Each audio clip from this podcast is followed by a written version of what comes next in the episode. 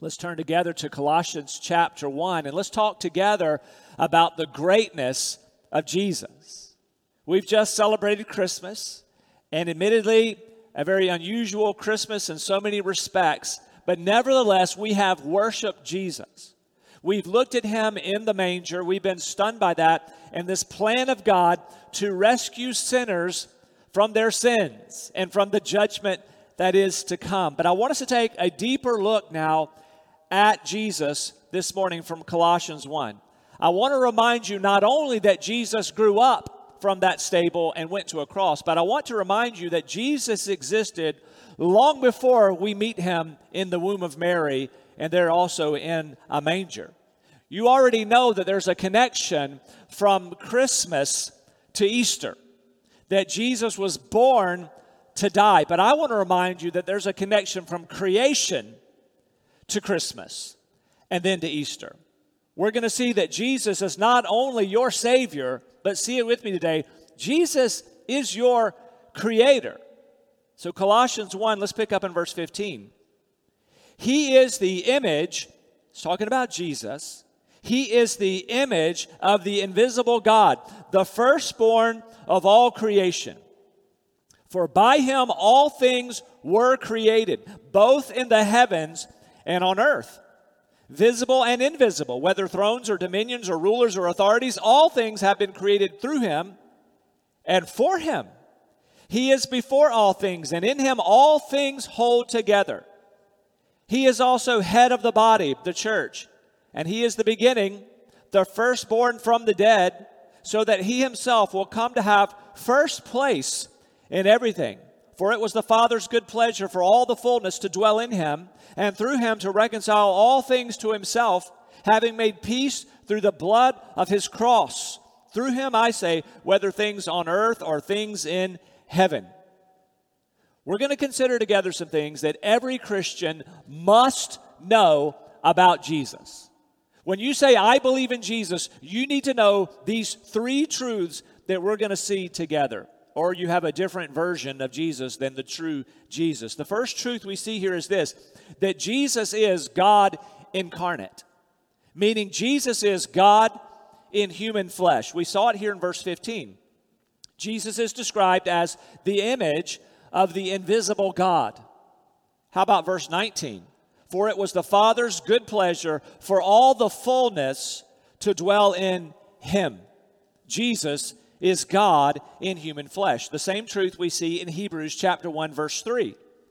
And he Jesus is the radiance of his glory and the exact representation of his nature and upholds all things by the word of his power. When he had made purification of sins, he sat down at the right hand of the majesty on high. So of Jesus we're told he's the manifestation of God. He makes the invisible God visible to us. Jesus has the same essence as God the Father, as God the Holy Spirit. This is why Jesus could say to his enemies, The Father is in me, and I'm in the Father.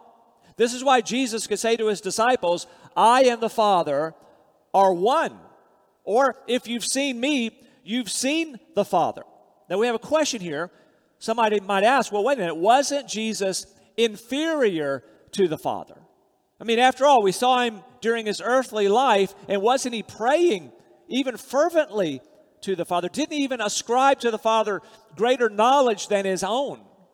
No, this is not at all an indication of Jesus being inferior. This was the role Jesus was playing on the earth during his ministry. One scholar said it well Jesus' subordination to the Father was functional, not essential. In other words, it wasn't a matter of his essence, that he's less than the Father or less than the Spirit. This was a function. He came with a role to redeem mankind. So don't you love it when you look in Philippians chapter 2, Jesus, who is God, is described as emptying himself. He humbled himself to come to the earth. He did exist as God, our God is a triune God, but he humbled himself. He temporarily emptied himself of much of his glory, much of his power, made himself dependent on the Father in a unique way during his time on the earth. But listen, he is co equal with God the Father and with God the Holy Spirit. Let's also make clear that we're not talking about modalism when we talk about this. In other words, this is not the idea that God is sometimes the Father, then sometimes He's the Spirit, then He's sometimes the Son. No, He, he eternally exists as Father, Son, and Holy Spirit. And we have even a hint of this even back in the book of Genesis at the very beginning. When God was creating human beings, He said, Let us make man in our image. God speaking of himself, a singular God speaking of himself in plural terms. We're just making the point here, first of all, as we talk about the greatness of Jesus, Jesus is God in human flesh. Secondly, see this with me, our text tells us that Jesus is creator.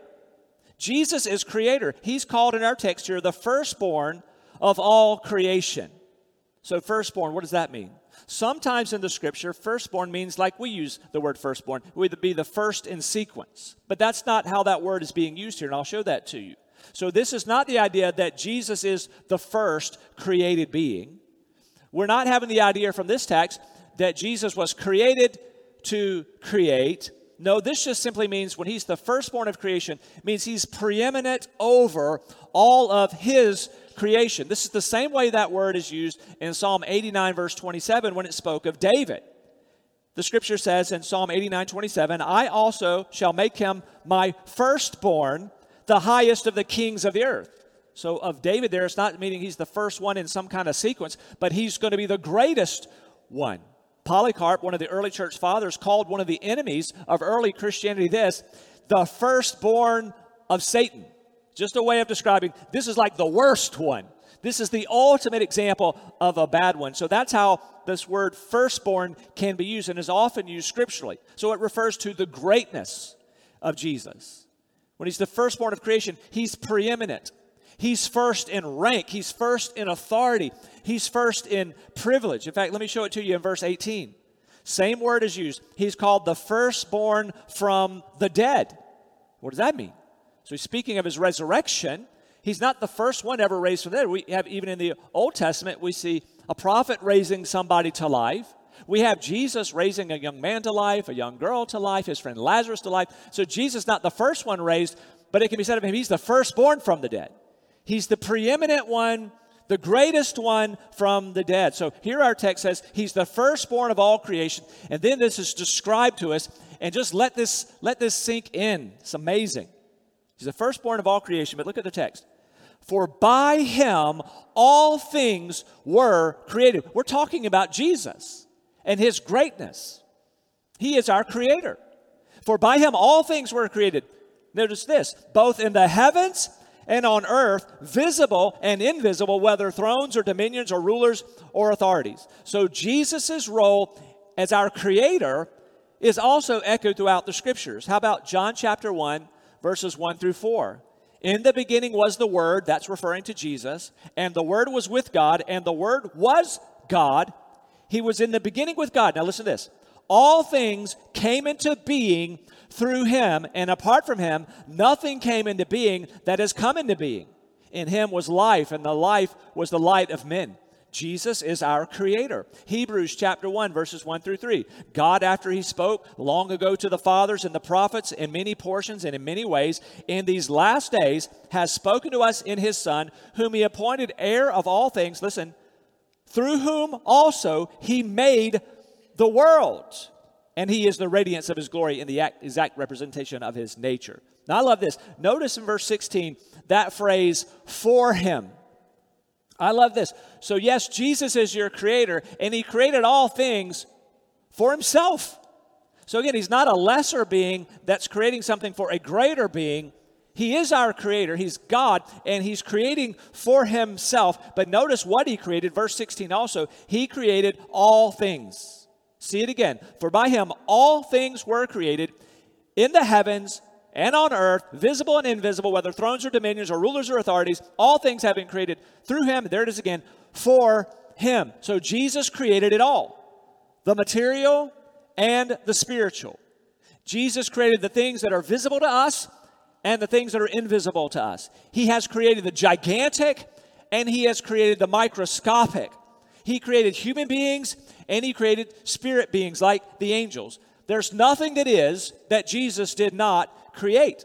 Now, I want you to behold with me what he created. Just, just by illustration, let's just take a look at the universe and just be amazed with me at Jesus. This is so important for us because we just considered him in the, in the miracle of the incarnation, a baby in a manger, but don't let him stay there in your mind. No, he went to the cross, but know that he existed long before even the manger. He is the creator of all things, including, let's just by example talk about it, the vastness of space.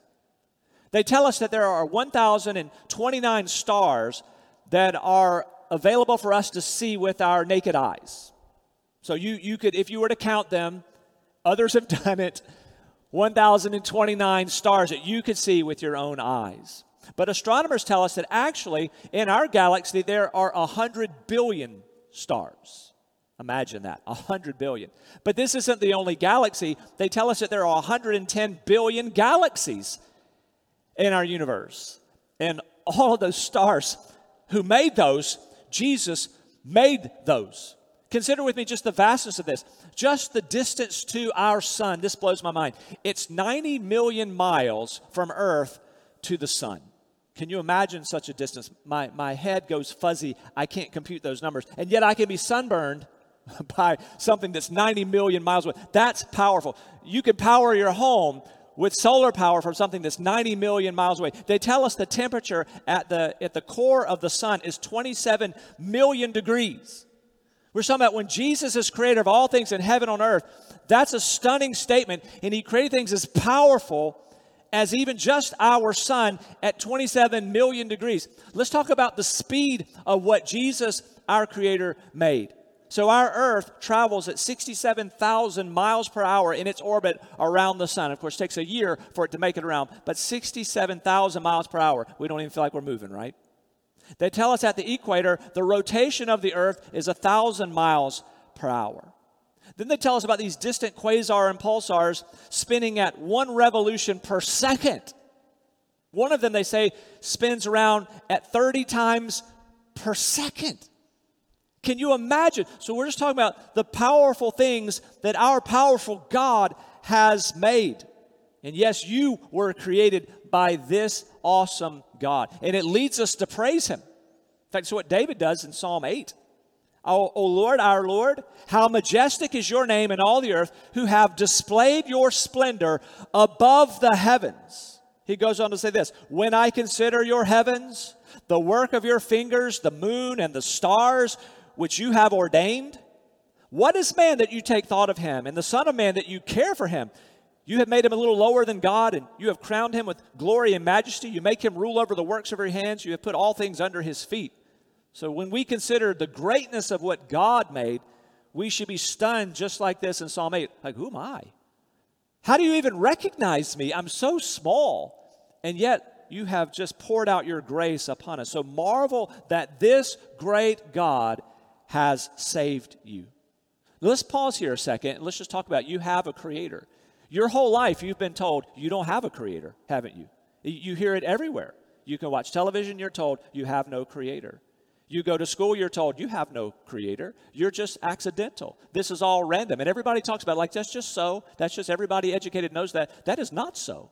And you're not just rejecting the book of Genesis when you say, I don't have a creator.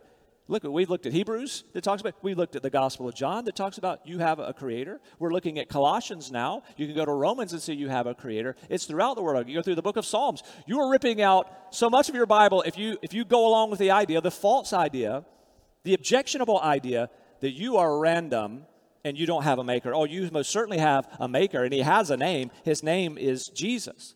So Jesus is God incarnate. Jesus is your creator and then notice this Jesus is your Redeemer, He's the risen Savior. So, Colossians 1 now, let's go back to verse 18. He, Jesus, is also head of the body, the church. He is the beginning, the firstborn from the dead, so that he himself will come to have first place in everything. For it was the Father's good pleasure for all the fullness to dwell in him, and through him to reconcile all things to himself, having made peace through the blood of his cross. So Jesus was raised from the dead after giving his body and blood on a cross to redeem you to himself. Now, that should be more stunning than ever as you consider who we just talked about. Who is this Jesus?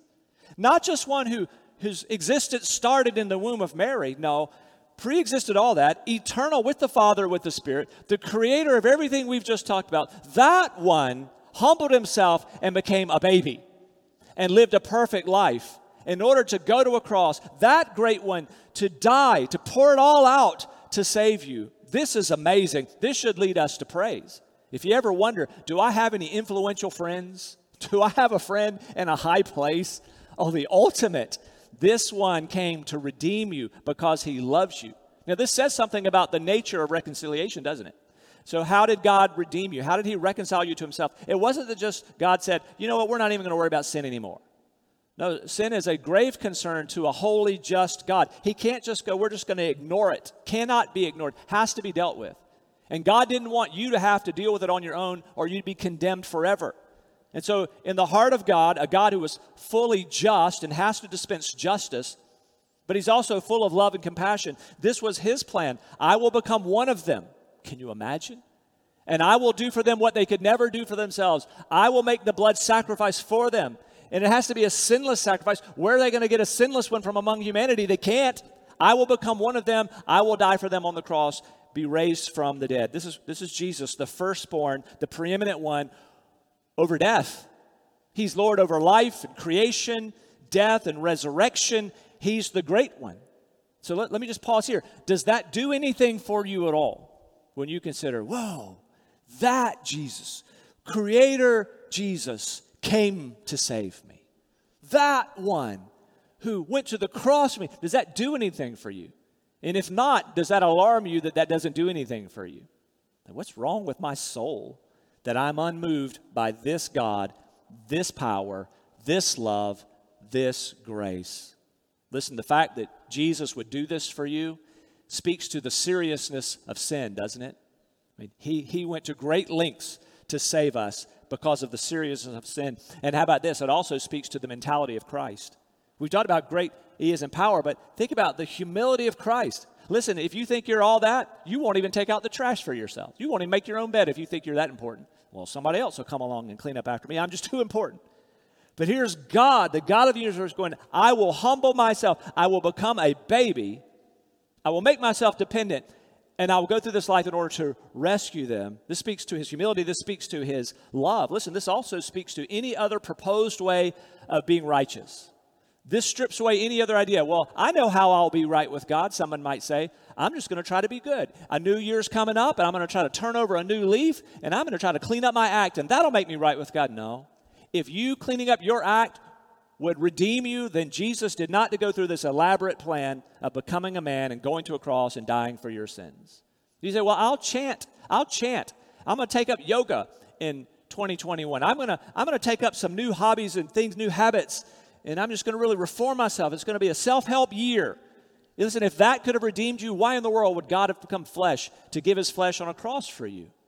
That would never work. And so, that's a serious implication. You need to turn from trusting in yourself or anything that you think you can do for yourself and put all of your faith in the God who loved you so much that he came for you and died for you.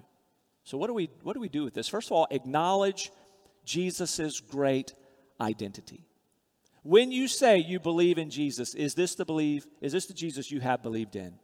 The one who is God in flesh, the one who is the creator of all things, and the one who died on a cross and was raised from the dead. So acknowledge his great identity. Secondly, experience his great salvation. Make sure you respond to this. In fact, this, this teaching on the greatness of Jesus is in the context of, of Paul giving thanks for salvation. Look, look up in a few verses ahead of this, back in Colossians 1, verses 12 and 14. This is the context. Giving thanks to the Father who has qualified us to share in the inheritance of the saints in light. For he rescued us from the domain of darkness and transferred us to the kingdom of his beloved Son, in whom we have redemption, the forgiveness of sins. Paul says three things. He says, He qualified us. We were once disqualified from heaven. We were disqualified from relationship with God, and Jesus has qualified us. He's rescued. That's the second thing Paul said. He rescued us. We were in the domain of darkness, a slave of sin and of Satan. And Jesus came and set us free from that, and He has redeemed us. He has forgiven all of our sins. So embrace Him today by faith. Be in awe of Him. Give thanks to Him. Put all of your faith in Him. Surrender to Him. And here, here's the final word here reorder your whole life under Him.